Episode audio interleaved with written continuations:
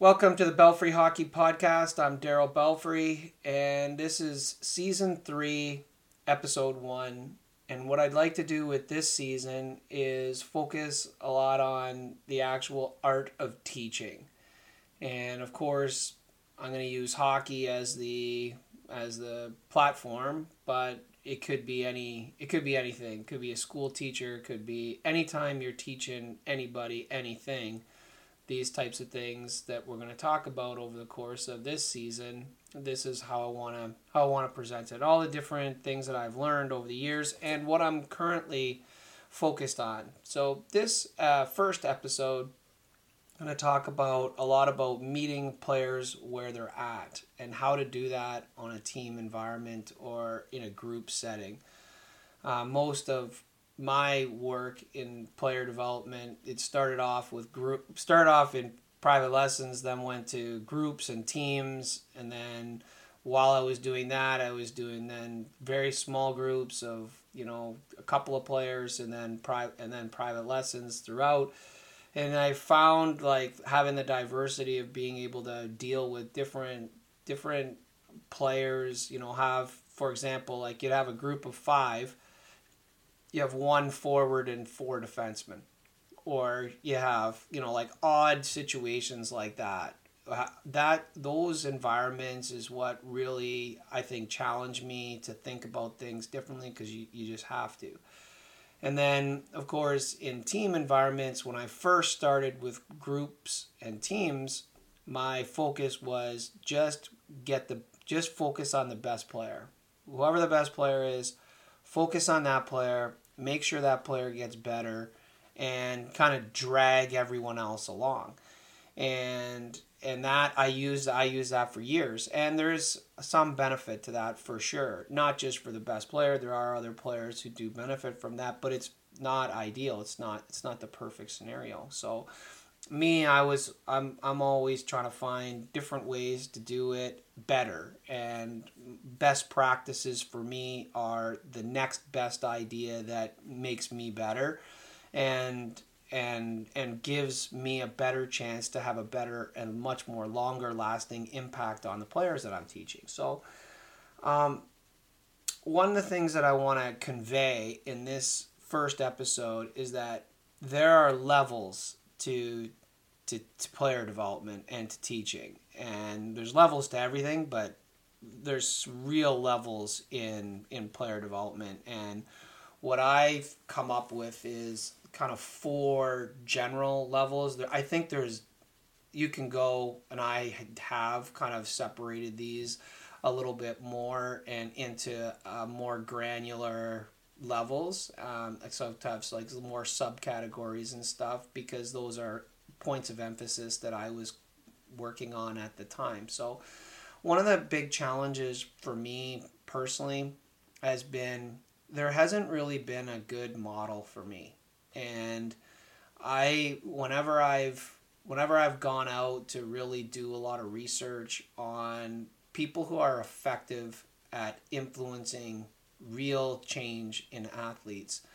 I always find myself like disappointed because you just see so much of the same things over and over again. And I don't ever want to do that. I think when you, I kind of grew up with if you do what everyone else does, you get what everyone else gets. And I was always trying to find a way to be to be different and better at the same time. And so with that motivation, I was always like looking for some ideas and then just found myself, like I said, very disappointed because there really isn't a lot of really good models uh, in terms of people that have like a real feel. Like there's there's people that have like a shtick where they kind of do the same types of things over and over again. There's coaches who kind of operate a certain way and then they are in the business for a long time. They have many assistant coaches, and then, of course, they all adopt a lot of those same methodologies and then they spread out like wildfire and then next thing you know it's just a lot of the same. And that's kind of where i was at years ago. And so now i've over the last you know 15 or 20 years i really tried to figure out how to be a better teacher and what that actually means. And so what I want to go through is today is group environment, team environment, teaching. Because very often you're not teaching when you're in a group environment. And most of the coaches that I watched that I, you know, I thought were really good, they were coaching. They weren't teaching. And I think that there's a big difference. And there's moments where you could argue that there's some teaching going on. Um, but as soon as you run one drill for 15 minutes and you don't really have any adjustments and you don't really talk to anybody, you just run the drill, uh, you're not really teaching. And then I watch the assistant coaches and they're either putting pressure on people or, you know, they're standing in line, but they're not really like affecting or influencing uh, reflection on what happened to try to do something either different or or better or, or make an adjustment, then we're just running drills. And if we're just running drills, then we're drifting more towards coaching, not so much on the teaching and trying to actually influence behavioral change. So I I, I want to go through these. I, I have broken it down into four levels. So the first level is single structure single structure is pretty much where 90 to 95% of hockey lives is in in a group environment is in single structure. So what is a single structure? So a single structure is where the drill execution and the patterns of the drill is the actual focus.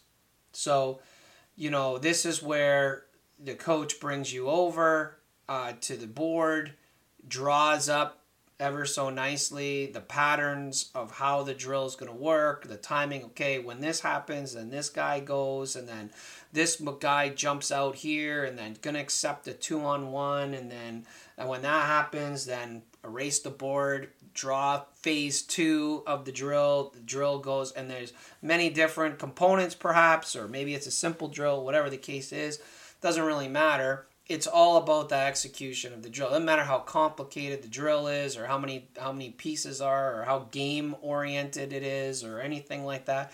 And it can be a game. Could be a game. Everyone loves games. Could be a game. That's a single structure. And what it is is like the teaching elements are very generic. So there's nothing really personalized about it. It's not like you go to your star left winger and you say, hey, like in this drill, if I was you, I would focus on you know your shot release. I would change change angle. You know the way in which this drill is coming. You know you're pro- primarily at least for the first half when we're going this way, you're going to be coming down your off wing. Like that might be a great opportunity to go shot fake, little step to the middle, and then just try some different try some different skills you know, you're going to get some of that, but not really a lot of it. And you're certainly not going to go down the line. You might talk to one kid, maybe two kids. There might be a kid also who, when they're going, they just go down the middle of the ice and, and shoot the puck from an unreasonable position. So you make a correction there. But it's not really like personalized development. You're just coaching to the effectiveness of the the execution of the drill and that's basically like I said, upwards of to me 90% of what you see is single structure. And um, I think one of the things that's that's that's very interesting with this is when I when I go out in a gr- a small group environment, it doesn't matter the level. I'm talking NHL all the way down. Most of the time in a group environment, players are generally bored. And they in, in and what they'll do is the best players have a real love for the game and they have a passion for their craft. And so they're looking to make the drill their own in some way. They're looking to do different things. And so they're not they're not going to take the mundane or boredom of a practice and they're not they're not going to just accept that and and what they're going to do is they're going to just find little moments where they can do different things and execute things differently. So they're going to come down on that two on one and they're going to do five different plays and they're working on different things. They're collecting information. They're making their own adjustments. They're like they're they're in a process. They're going to take your practice and they're going to make it a player development exercise for themselves in some way, shape, or form. We love those kids. Then you have like everyone else like this is the kid he's genuinely bored he's you know not really engaged mentally you know he's flipping pucks around you know in between the drill he's just stick handling and you know like they're just it doesn't matter the pace of the practice that like that's you know you can keep engagement by the pace of the practice of course because they are doing more things more often all you're doing is reducing the amount of dead time that they have. But the overall consensus, when you really see what's actually going on and the actual execution of what the player's actually doing, players bored. They're not. They're they're they're not looking. They're not like the first guy we were talking about, who's looking to try different things and has all the you know and a clear like you can see that there's there's a process going on here. Like they have what you would call elite practice habits like they're they're finding the purpose in in it for themselves the rest of them you're like it's cattle prodding to get them through the practice and for the most part they're mentally from a personal player development perspective in their interest in using that time to get better they're not. They're not. And uh, they're they're not disruptive. They do the drills properly. They're you know you wouldn't accuse them of not working hard or trying hard but they're mentally they're not there looking actively looking to try to find ways to improve what's going on for themselves either personally or to make other people better etc there's a it doesn't matter what level you're at there's a severe lack of leadership that occurs when you are in single structure. All the leadership comes from essentially cattle prodding of the coach trying to drive energy, enthusiasm, trying to reduce the boredom level. And if there is any leadership, it's personal leadership where one one or two kids or a small number of kids have their own kind of things that they're working on and they have these habits, but they're not they're not uh, transposing those onto others which would reflect leadership. They're not like saying in a line after a rep, "Hey, that was hey, that was two two." They're ne- to the next guy. "Hey, that was that was great. I thought you had me there. Um, you know, if you would have done this, that would have put me in a tougher spot." Like that's that's leadership, right? And uh, how much of that's really going on? I've been at every level. I've been with the best players in the world. You see it infrequently at best in a single structure. So that's single structure. Parallel structure is the next level. Parallel structure is when you have two or more players working on two or more different concepts. So rather than like having a a drill or a game in which the outcomes are kind of clear as to what needs to happen. In a parallel structure, you have kind of either two things going together. So you have play with the puck and play without the puck, and you're trying to coach both of them. Or you have uh, offensive player working against a defensive player, and the offensive player has one set of objectives, defensive player has another set of objectives. You're using the, the, the parallel structure of the drill to work one against the other. So one is testing their ability to learn the skills and collect information. And then the key to the parallel structure is in feedback, both from the coach and from the player, learning to reflect and say, okay, what in that one, you know, uh, I could have maybe created a heel, or I could have attacked space or I could have changed speeds or I could have cut back or what like they start to think of other possibilities of what they could have done and then that factors into you know the next rep. And then they take that information and then they're actively processing what's going on and, and they're they're they're trying to you know make an, an adjustment for the next one or maybe take control the space differently in the next one. But there's a real active aspect to it.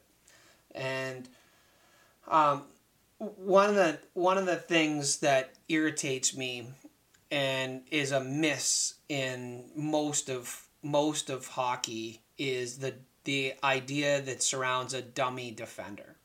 And this dummy defender has irritated me for years, and now this is my soapbox opportunity to talk about it. So, a dummy defender is a missed opportunity at a parallel structure. So, what you're saying is is that I'm running a, a, a, drill. The drill has a specific objective for the offensive player, for example, and the offensive player I want that player to win. And so what I'm going to do is tell the defensive player, I don't want you to try. Not certainly don't want you to try hard. Maybe you're just going to be like a like a blob presence. You know, you're going to have a stick, but it's not a good stick. You're going to have a body, but it's not really all that. It's limp. You're not really like trying to be hard on it. Your footwork is going to be a little bit delayed. You're not all that committed. So, the dummy defender is used all the way through. Like there's dummy defenders used in the NHL.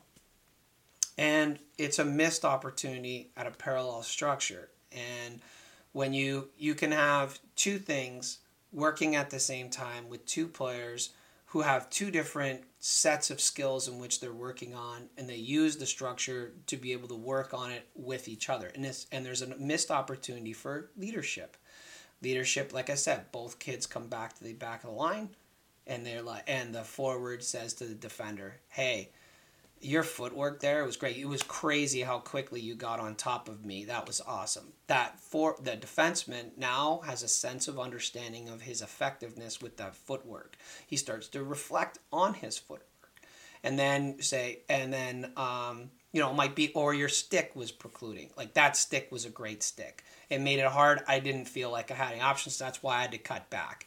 Whatever. They're talking to each other. There's an, in, in, there's an interaction. That's leadership. There's an interaction.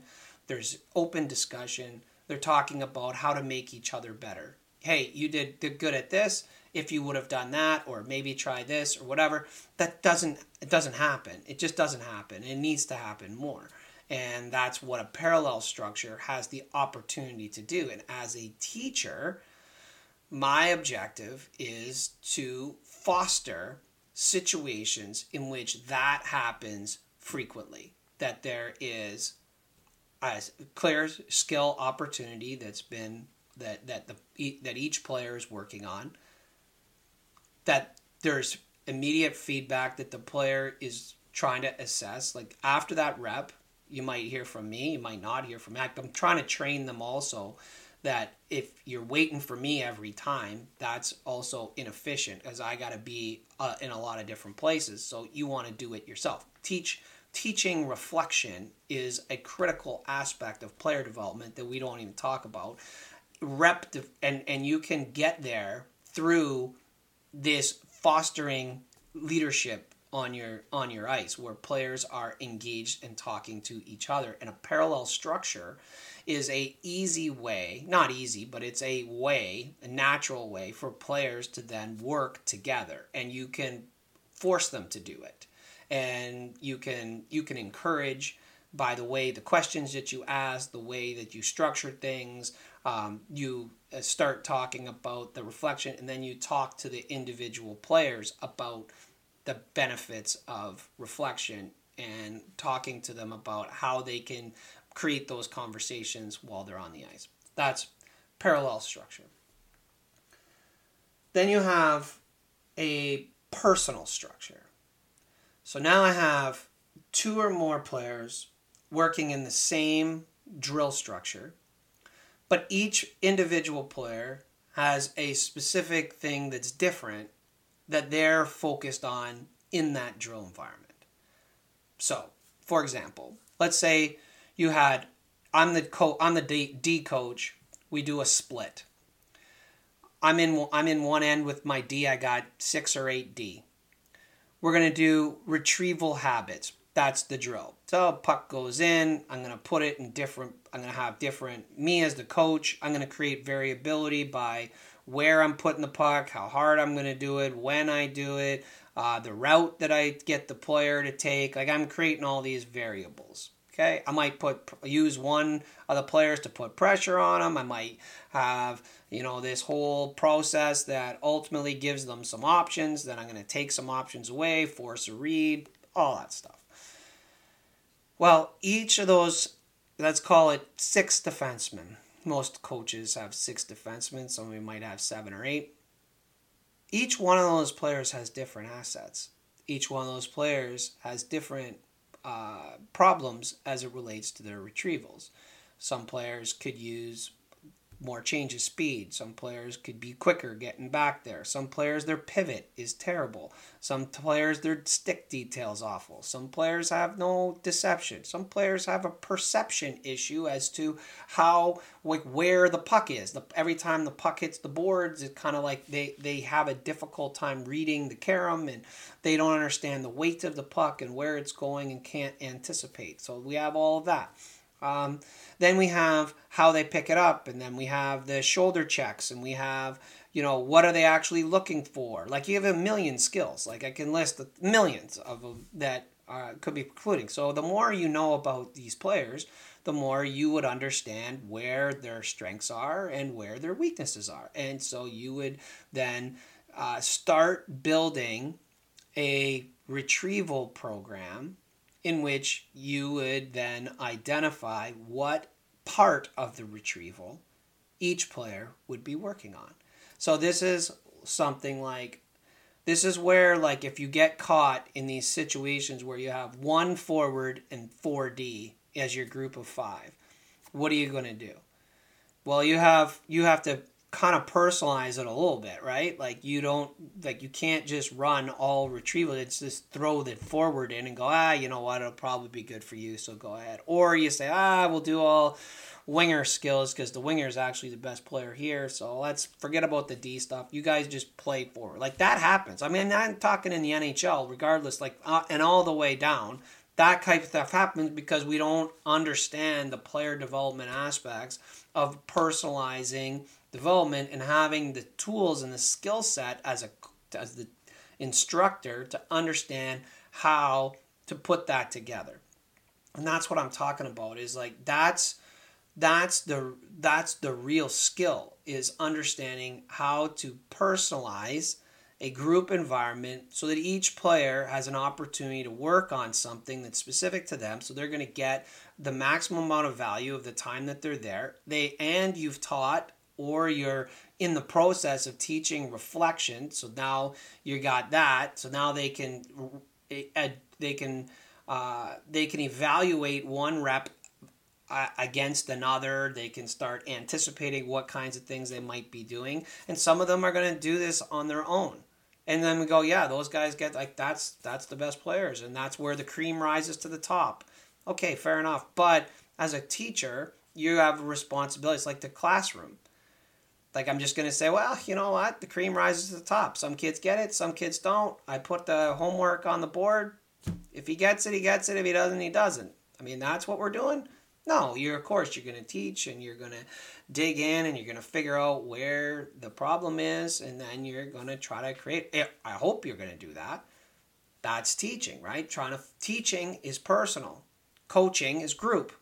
So we got to find a way to teach in a group environment, but we don't always do that. We don't always understand the skills of how to do it, and it takes years to figure this stuff out. So that's why I'm trying to bring out some of the things that I that I see and the things that I've been working on to try over the years to build my skill set. Or it doesn't matter what you what environment you put me in, I can personalize the environment, make sure each kid gets what they need out of it, and that I'm coaching actively teaching each kid in a coaching environment.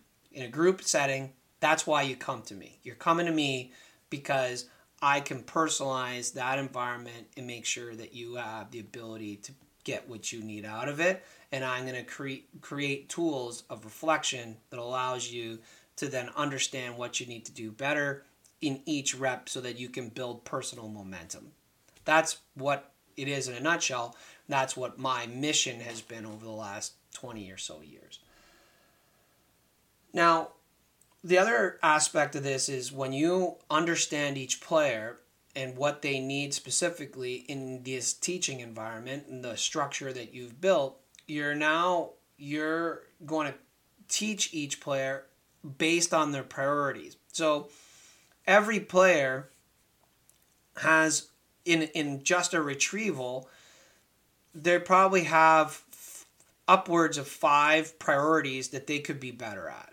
It doesn't matter who you are. You could be Cale Makar going back. I can pick two or three things off the top of my head that Cale Makar could be better at. And he's unbelievable. Quinn Hughes, unbelievable defenseman, basically an exit machine in the NHL. He's still got stuff he could work on. He's there's still things that he could be better at. So we're talking about the best right now, current, present day. These are the best guys. I can make those guys better because I understand what the priorities are and I can lend them down so that they're working on something specific. Now, what's important to that guy is very different than the guy we just called up. The guy we just called up, like there's there's all kinds of other things. So how do you you got to personalize that environment and then you coach the player and teach the player according to his priorities.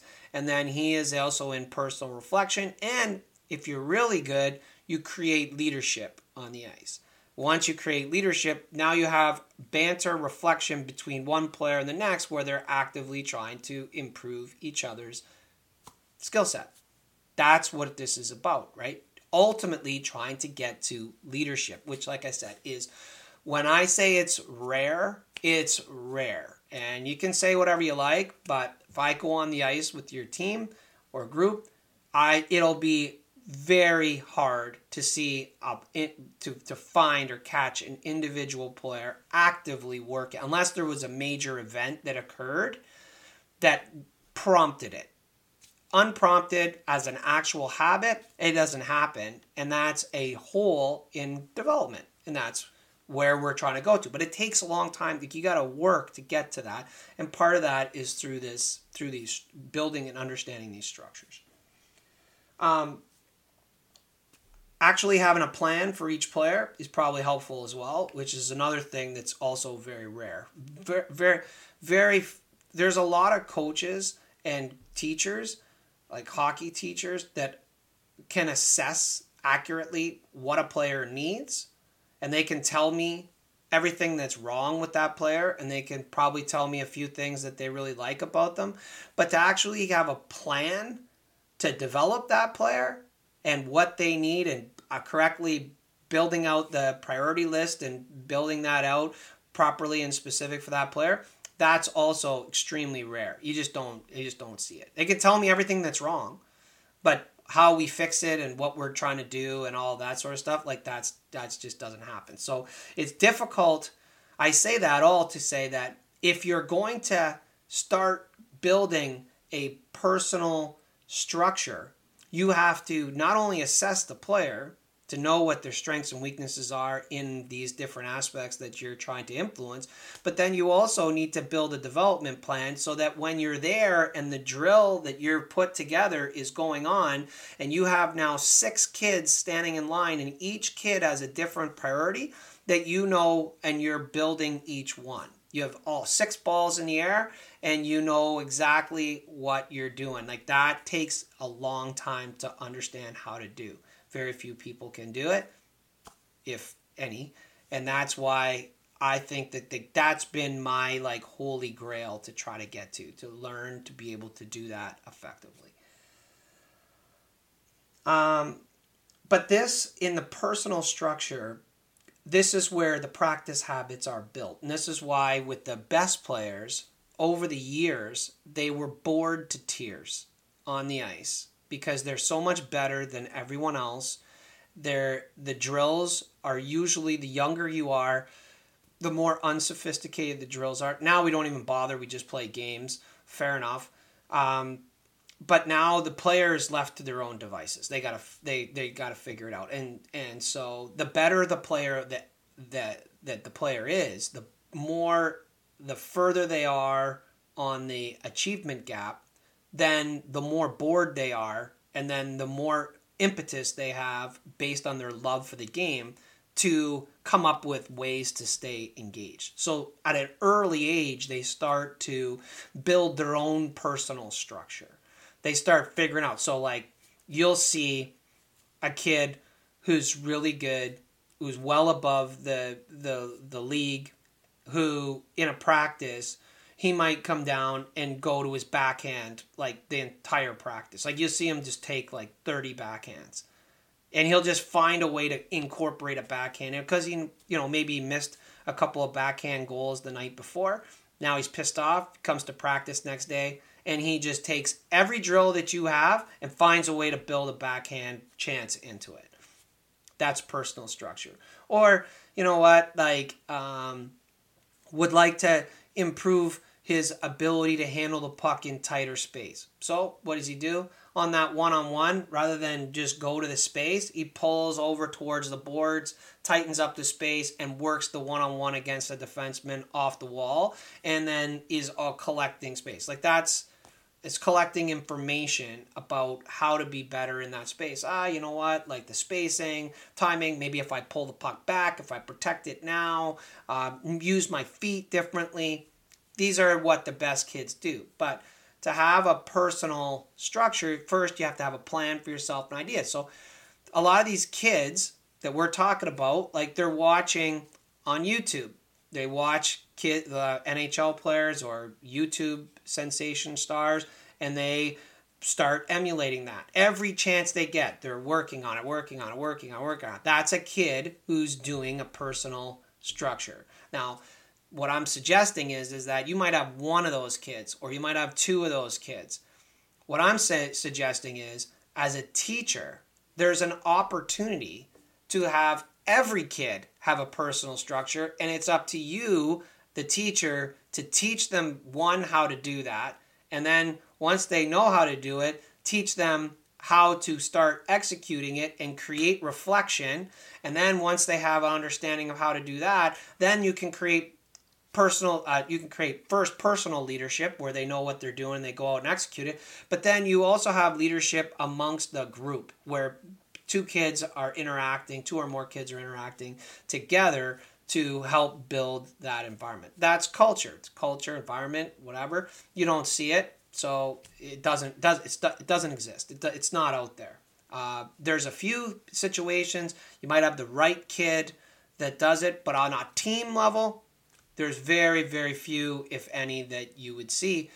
And that's why when I'm doing my my my group environments, whether it's hockey camps or whether it's um, you know, when I'm working with it in a inside of a team environment, this is the types of stuff that I'm always looking to try to incorporate because that's what sharpens my skill set. All right, so that's personal skill structure. The last one is interconnected personal structure. So this means it's very similar like to the jump between a single structure and a parallel structure in a personal structure to an interconnected personal structure. It's like you're, you're taking a, the first one, which is very individual, and then you're taking the next one, which is much more of a group thing. So as a as a coach or teacher, what you're doing is you're going to take the individual objectives of each player and you're going to have those work together where one pulls out the best in the other. So, for example, let's say I'm doing, let's say I have a power skating class, okay? And I'm going to take, I have a, a group, and I split up the group into like groups of four or five. And we have kids, you know, working on whatever the progression is. But at some point, I'm going to take the progression, I'm going to have um, change of speed for one player because that's the kid's already pretty affluent and they skate very well. They have good acceleration. Problem is, is like they play one speed. So I want to get them to learn to decel to accel, and that there's and the issue with change of speed is it sounds like a great idea, but it's timing oriented. You got to read when to decel so that you can then accel. So the key part of it is the decel to accel. Okay, so that's one kid. Then I have another kid who's working on sheer agility, just trying to stay agile, stay on the toes of their feet. They're trying to make sure that they're light, they might be a little heavy. Trying to learn to pick them up and put them down and be light and be able to move more effectively and quicker. So I create a drill structure in which change of speed is against agility. So the change of speed guy is leading the play, taking control of the play, and the agility guy is in reaction too. So he's work so that speed speed change guy, he accelerates. It's like a one-on-one type of a structure in some way. They take off. First guy is the change of speed guy, takes off, accelerates. The agility kid, he also accelerates. He's trying to stay neck and neck. Now the deceleration, uh, the change of speed kid, he decelerates. So now so does the so does the agility kid. Now he's also going to decelerate so that he can change direction. So that forces the agility kid to have to maybe pivot or he's got to stop and start or all so I take one this is one situation in which it's an interconnected personal structure. So, one aspect of it is feeding the other. So, we need both of these things. I want the the change of speed player needs the agility kid to be very good to be able to really learn how to decel to accel, learn the timing, and the better the agility player is, the more that player is engaged, the the better, the harder it is for him, the more value he's going to get out of it. The agility kid, he needs the change of speed guy to really learn to change speeds and then also change direction. The change of speed guy needs the agility guy to stay with him. And this agility guy needs this the change of speed guy to change be changing directions, to decel, to change directions, to force him to have his to, to to put his feet in an awkward spot so he can become lighter. So in an interconnected personal structure, you're trying to find skills that lend itself to each other and they work in tandem to elevate to raise the tides so that all the boats rise. That's basically what we're doing. This is the highest level of teaching in a group environment. If you can figure out, and I've got lists and lists and lists that I've worked on over the years to come up with these like what types of things can you get this push pull environment with that one lends itself to the other and then create an interpers- interconnected environment in which the players can work with each other and then off we go the the real skill becomes in the drill or game construction. And this is where like this there's levels to executing a game. And we now and this has been my, one of my arguments for the last several years with this whole influx of like, well, we just play games. Like it's just small area games. We drop the puck and we put some constraints on and all good. The odds of kids actually getting better that are not the best players on the team who have the benefit of being able to put together their own personal structure very low. And that's that's why with these types of things you can take your game and you can make it way more effective for every player that's on the ice. And that's what this is becomes all about how to make for effect or any drill it doesn't matter. Like i know drills they've kind of taken a big hit because they're not done properly they're not taught properly they're boring and the level of information that can be collected by the player is low. There's not a lot of reading the game and so you lose all of that and so it's like why we even why we even bother? Well what we have it's not the drill that's the problem it's the teacher's no good. The teacher lacks skills. Doesn't have the skill set to be able to execute the teaching things that need to happen to make that drill effective in its place in the progression. Because if we're actually teaching there's a progression and we're trying to focus on that progression and we're moving kids along and that's and we're all constantly evaluating and that influences the progression. That's really where we're at.